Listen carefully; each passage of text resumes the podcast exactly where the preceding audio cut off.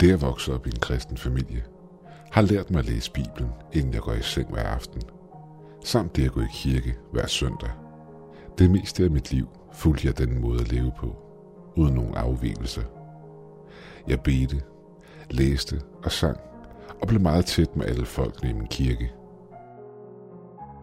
Mig og min familie er vokset op i en lille by i det nordlige Nebraska. Det var ikke den største og mest spændende by. Der boede omkring 2.000 mennesker, og livet sneglede sig afsted i et lavt tempo. Men det var mit hjem. Jeg husker stadig det at vågne op hver morgen til min mor bagte friskbagt brød til morgenmad, inden jeg skulle i skole.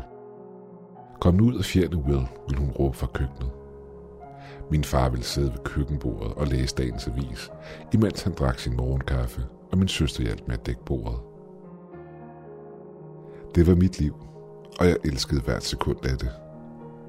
Jeg ville stige op på et lille kors, der hang på væggen, og sige en stille bøn, inden jeg begyndte at spise. Da jeg blev 18 år, havde jeg sparet penge nok sammen til fra mit job som tjener hos byens lokale restaurant, at jeg kunne flytte ind i en lille lejlighed i Lincoln, Nebraska med et par af mine venner. Søndagen, inden vi flyttede, tog vi til den sidste gudstjeneste i den lokale kirke. I det præsten prædikede, kom jeg i tanke om noget specifikt, han havde sagt. Himlen er et vidunderligt sted. Men da ingen med sikkerhed kan sige, hvordan der ser ud i himlen, så ved vi kun, at du er nær Gud. Der findes ikke noget mere vidunderligt, end at stå i hans nærvær. Det skulle senere vise sig at være mere usandt end som sagt. Omkring to måneder efter vi var flyttet til Lincoln, havde jeg endelig fundet mig et job som sikkerhedsvagt i et underholdningsdistrikt ikke langt fra hvor jeg boede. Lønnen var god. Og mest af alt holdt det mig kørende. Mest af alt holdt jeg at gå rundt og kigge på bygningerne og grine lidt af de fulde mennesker, der væltede ud for barne. Men en aften løb jeg ind i en mand, der tydeligvis havde fået for meget at drikke, og som med sikkerhed var på noget, der var en del stærkere end alkohol. Han skabte en masse tumult og gjorde folk omkring ham en smule utrygge. Jeg ringede med det samme til politiet og forklarede situationen, inden jeg nærmede mig i håb om at håndtere situationen, indtil politiet ankom. Undskyld her, men jeg må bede dig om at forlade området. Det går ikke, at du gør folk utrygge og skaber dig på den måde. Han så på mig med glaserede øjne, der tydeligvis fortalte mig, at han var på stoffer af en eller anden slags. Hvad snakker du om, knægt? Jeg har det bare sjovt, svarede han. Beklager her, men det du foretager dig er ikke sjovt. Du generer folk og skaber tumult. Politiet er allerede på vej, så vær venligst at forlade området. Det gjorde ham tydeligvis oprørt. Har du ringet til politiet, råbte han. Hvem helvede tror du, du er? Rolig her, svarede jeg. Hvis du forlader området nu, bliver du ikke anholdt. Fuck dig, svarede han. Du skal ikke fortælle mig, hvad jeg skal gøre. Det har du ikke nogen ret til. Jeg lagde mærke til, at han blev mere og mere oprørt, i det han så ud til at gøre sig klar til at blive fysisk. I et forsøg på at stoppe det fra at ske, trådte jeg et skridt frem mod ham og greb hans arm, så han ikke ville gøre skade på sig selv. I det jeg tog det første skridt frem imod ham, greb han noget i sin lomme og trak det ud. Inden jeg kunne nå at reagere på noget af det, der foregik, blev alt omkring mig sort. Jeg vågnede badet i kold sved. Mit hjerte bankede vildt i brystet på mig. Til at starte med kunne jeg intet se. Der var bælmørkt omkring mig. Hallo, råbte jeg ud i mørket. Rolig, mit barn, svarede en rungende stemme tilbage. Du er i sikkerhed nu. Hvem der? Hvorfor kan jeg intet se, skreg jeg i panik. Stemmen lå, og fik jorden under mig til at ryste. Det er ikke tilladt for dig at se mig. Selv som en sjæl kan dit menneskelige sind ikke holde til at se mig i min sande form. Selv i døden vil du blive sindssyg af det. Selv i døden tænker jeg for mig selv. Jeg kunne ikke samle mine tanker omkring det, der foregik. Var jeg død? Er du Gud? spurgte jeg med en rystende stemme. Stemmen lå. Nej, men jeg kan føre dig til ham. Alle sjæle må stå til ansvar for alfaderen. Hvorfor kan jeg ikke se dig, spurgte jeg. Jeg krævede svar. Alting skete for hurtigt. Jeg var vokset op som kristen og havde elsket alt, der havde med Bibelen at gøre. Men det her, det var ikke, som jeg havde forestillet mig. Der var ingen himmelsport. Ingen følelse af kærlighed. Intet lys eller engle, der sang. Der var kun mørke, frygt og forvirring. Det har jeg allerede fortalt dig, svarede stemmen. Hvis du så mig i min sande form, vil dit sind kollapse reducere dig til ingenting. Jeg kan til hver en tid fjerne mørket, jeg har placeret foran dig, og tillade dig at se mig. Men vi elsker vores børn, og vil aldrig gøre dem noget ondt. Ser du, vi er ikke som I mennesker har portrætteret os. Vi er ikke større versioner af os selv med vinger og harper. Vores sande form kan ikke beskrives med menneskelige ord. Den eneste måde, vi kan beskrives på, er igennem et sprog, der for længst er blevet glemt af mennesket. Et sprog, der sidste gang det blev brugt, var under tiden med Adam og Eva. Et sprog så kraftfuldt, at ordene vil have samme effekt, som hvis jeg viste dig mit sande jeg. Det her var for meget. Jeg ville ud. Jeg ønskede at være i live igen. Jeg frygtede, at det her det ikke var himlen, men helvede. Og hvis det var himlen, så kunne jeg ikke forestille mig, hvordan helvede var. Hvad sker der nu, spurgte jeg med rystende stemme. Det, der sker nu, er, at du bliver dømt. Kom, alle faderen venter på dig. Hans stemme var usigelig høj. Når han talte, rystede jorden under mig, og luften omkring mig føltes som om millioner af tordenskrald brød stilheden på samme tid. Men stadig så jeg kun mørket. På et tidspunkt følte jeg en kraft omslutte mig.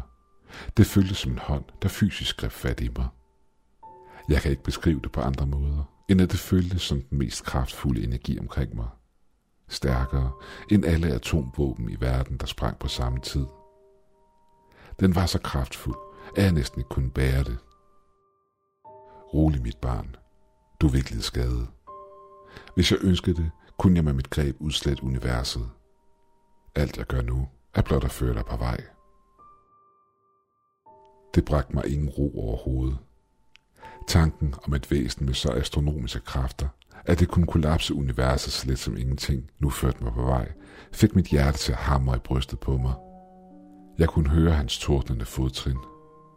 Jeg ønskede mig inderligt at se hvem eller hvad det var, der ledte mig på vej imod min domsafsigelse. Hvad er dit navn? spurgte jeg den usete skabning. Mit virkelige navn kan du ikke overskue. Men det, jeg har kaldt mig igennem århundredet, er navnet Uriel. Uriel var en af de syv ærkeengle, jeg havde lært om, da jeg voksede op, og som nu gik ved siden af mig og ledte mig på vej til min dom. Jeg vidste ikke, hvad jeg skulle sige til det. Mit sind for der ud af med tusindvis af tanker i sekundet. Og lige det, jeg skulle til at stille et nyt spørgsmål, mærkede jeg kraften, der havde ledt mig på vej, forsvinde. Jeg mærkede, at jeg nu sad på en kold stenflade. Og ligesom før var alt, jeg kunne se mørket. Vi er fremme, svarede Uriel. Det er her, vores veje skilles. Jeg kan ikke træde ind i alfaderens hals sammen med dig. For ligesom du ikke kan overskue at se mig, så kan ingen skabninger, der nogensinde har eksisteret, overskue at se alfaderen. Din evne til at se vil imidlertid blive givet til dig igen, så du kan finde indgang til hans hal. Men så snart du træder ind, vil det igen blive lagt over dine øjne for din egen sikkerheds skyld. Det forbløffede mig.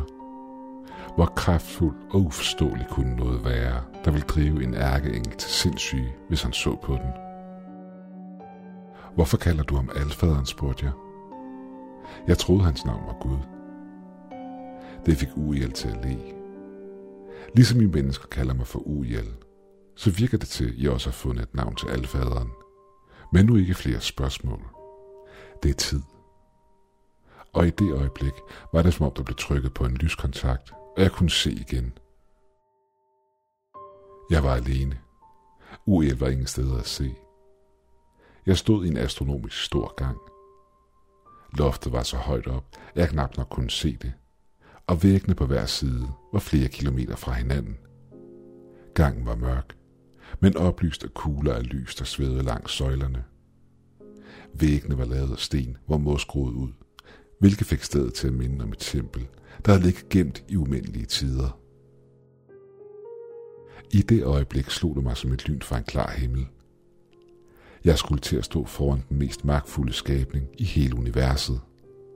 Den skabning, der havde skabt alt, inklusiv mig.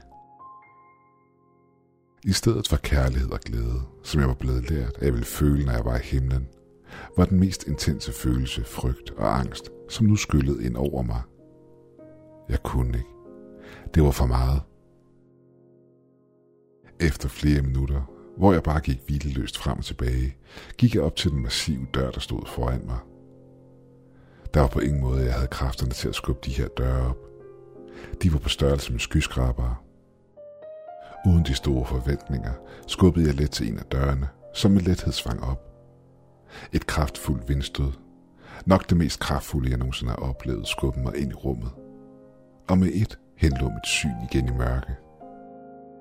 Alt jeg kunne høre var min egen vejrtrækning, samt mit hjerte, der bankede brystet på mig. Jeg var så bange. Normalt i sådan en situation ville jeg begynde at bede. Men hvem vil jeg bede til? Jeg stod i den hal, hvor den jeg havde lært at bede til opholdt sig, hvilket fik frygten i mig til at stige endnu mere. En høj lyd, efterfulgt af et øredøvende ekko, fyldte rummet. Jeg kunne mærke en kraft så intenst, at jeg knap nok kunne stå på min egen ben. Det var lidt ligesom, når man holder to magneter sammen, og kunne mærke kraften imellem dem. Bare på en ubeskrivelig og en overnaturlig måde. Jeg kollapsede på min knæ. Jeg var under så meget pres, at det hele begyndte at snurre rundt, og jeg kastede op. Alt imens tårerne løb ned ad kinderne på mig. Jeg skreg ud i smerte, da det føltes som om min knogle blev knust. Du kan ikke dø igen. Du skal nok klare den, svarede en stemme tusind gange højere end Uriels. Stemmen var ubeskrivelig. Det var som om millioner af mennesker viskede på samme tid. Men selv den visken var den højeste lyd, min øre nogensinde havde hørt. Jeg finder jer mennesker sjove. I lever jeres liv i søgen på perfektion og bekræftelse. Er det ikke, hvad du forventede? Forventede du ikke at møde mig med perfektion? Er det her ikke din idé om perfektion? Det at være i mit nærvær er perfektion. Selv når det ikke er, hvad I mennesker troede, det ville være. Hvor er jeg, spurgte jeg nervøst overvældet, i dette ubeskrivelige pres holdt mig nede. Dig, mit barn. Du er i himlen. Ved fødderne af det, I mennesker har valgt at kalde Herren. Jeg er alfaderen, skaberen af alt. Ødelæggeren af millioner af universer. Skaberen af millioner af andre før jeres. Jeg blev ikke født. Jeg blev ikke skabt. Jeg har været her længe før der var noget, der eksisterede. Og jeg vil være her længe efter alt er gået til grunden.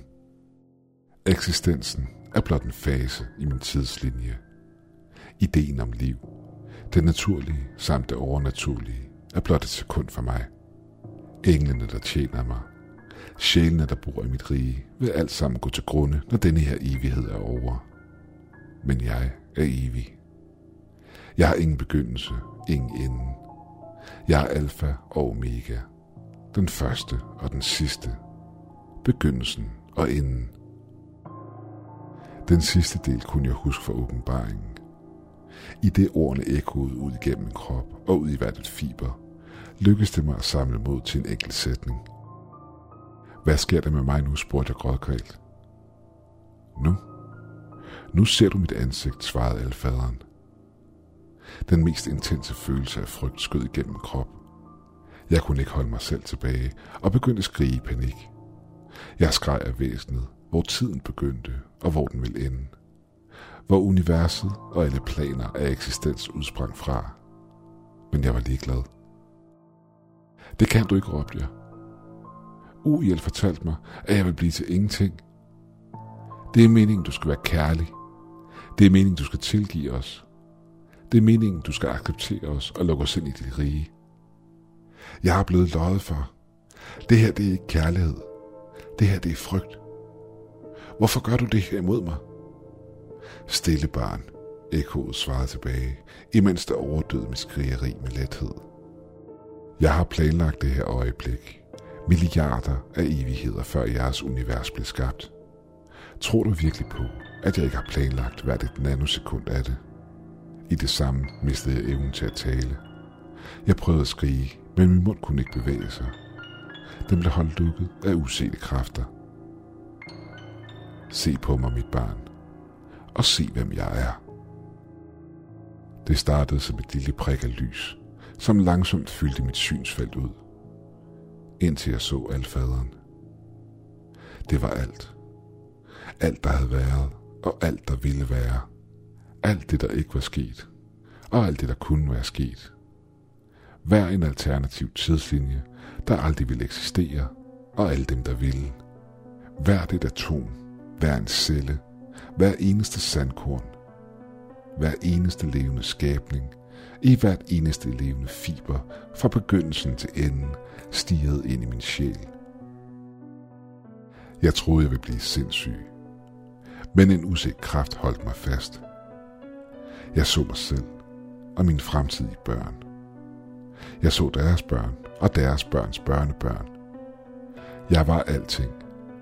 En følelse, jeg førhen ikke kunne vikle mit sind omkring, men nu forstod. Det var smukt, men samtidig så utroligt skræmmende. Jeg så ind i Guds ansigt. Han var intet væsen. Han var ikke en sansende skabning. Han var alt og ingenting. Jeg begyndte at græde. Jeg ved ikke hvorfor, men tårerne trillede ukontrollerbart ned ad kinderne på mig. Jeg så inden på alting, og jeg så alfaderen kigge ned på hans skaberværk igennem millioner af evigheder, inden de fadede væk. Jeg så ham i tidens begyndelse forme det første univers. Jeg så ham i enden ødelægge det sidste. Han talte med den øredøvende visken af millioner af stemmer. Jeg er alting, og jeg vil altid være overalt, selv når der er intet tilbage. Jeg vil for evigt være der. Den mest fantastiske forbandelse, der nogensinde har eksisteret. I det alfaderen var færdig med at tale, forsvandt presset og intensiteten fra mig. Min knogle føltes ikke længere, som om de var ved at blive knust, og jeg kunne trække vejret igen. Langsomt satte jeg mig op, nervøs over, hvad der nu skulle ske. Stilheden var øredøvende. Jeg kunne hverken se eller høre noget. Pludselig lød en stemme, der nærmest lød, som om den var lige ved siden af mit øre. Alfaderen talte igen. Din tid er ikke kommet. Alting har et formål, og dit er netop blevet opfyldt. Det var i samme øjeblik, at et skarpt lys ramte mig, og jeg kunne høre lyden af svage stemmer og en bippen fra en hjertestarter. Vi har en puls. Vi har ham, hørte jeg en sige. Afkræftet kiggede jeg mig forvirret rundt. Mit syn var stadig sløret. En gruppe mennesker stod omkring mig, og en ambulanceredder kiggede lettet ned på mig. Da jeg kort efter blev mere klar i hovedet, satte jeg mig hurtigt op og begyndte at skrige i ren panik. Ambulanceredderen råbte efter noget beroligende, og kort efter mærkede jeg et stik i nakken, hvor efter mørket faldt over mig endnu en gang. Jeg vågnede op på hospitalet den efterfølgende dag, med hele min familie samlet omkring mig. Tårne løb ned deres kinder i glæde, alt imens de takkede Gud for, at jeg havde overlevet. De ord rungede hul i mine ører. Som en negl, der skrabes ned ad en tavle. Og jeg fik det fysisk dårligt, da jeg hørte dem. Det er nu to år siden begivenheden. Jeg er kommet mig 100% fysisk, men mit sind er i tusind stykker. Jeg sagde mit job op og flyttede fra Lincoln til New York, og gjorde mit bedste for at lægge afstand til mit gamle liv. Jeg har ikke snakket med mine forældre, siden jeg blev udskrevet fra hospitalet. Mine venner har prøvet at kontakte mig, men jeg har aldrig svaret tilbage. Jeg er begyndt at tage stoffer i et forsøg på at finde en flugt fra virkeligheden. Men lige lidt hjalp det. Alt jeg ved er, at jeg frygter døden mere end nogensinde før, nu når jeg ved, hvad der venter os på den anden side. Der er intet evigt lys, ingen varme eller genfinding med afdøde familiemedlemmer. Det er mørkt, tomt og skræmmende. Jeg ved stadig ikke, hvorfor Gud valgte at vise mig hans ansigt, eller hvad mit formål var. Alt jeg ved er, at siden jeg så hans ansigt, har mit liv intet formål eller værdi mere. Jeg ved præcis, hvad der vil ske, og hvornår det vil ske. Jeg ved, hvornår jeg selv, min familie og mine venner, og folk, jeg ikke engang har mødt endnu, vil dø. Jeg ved, hvad der vil ske i morgen. Jeg ved, hvad der vil ske lige indtil den dag, tiden og univers kollapser. Jeg skriver det her for at advare jer alle om, at når I dør, vi bliver mødt af et væsen, I ikke kan se. I vil blive dømt af et væsen, der har set sur på os, fordi vi har forbandet ham til at herske i al evighed, selv når der intet er tilbage. Han vil forblive tilbage, når ideen om ingenting ikke findes mere. Der vil han forblive og altid være der.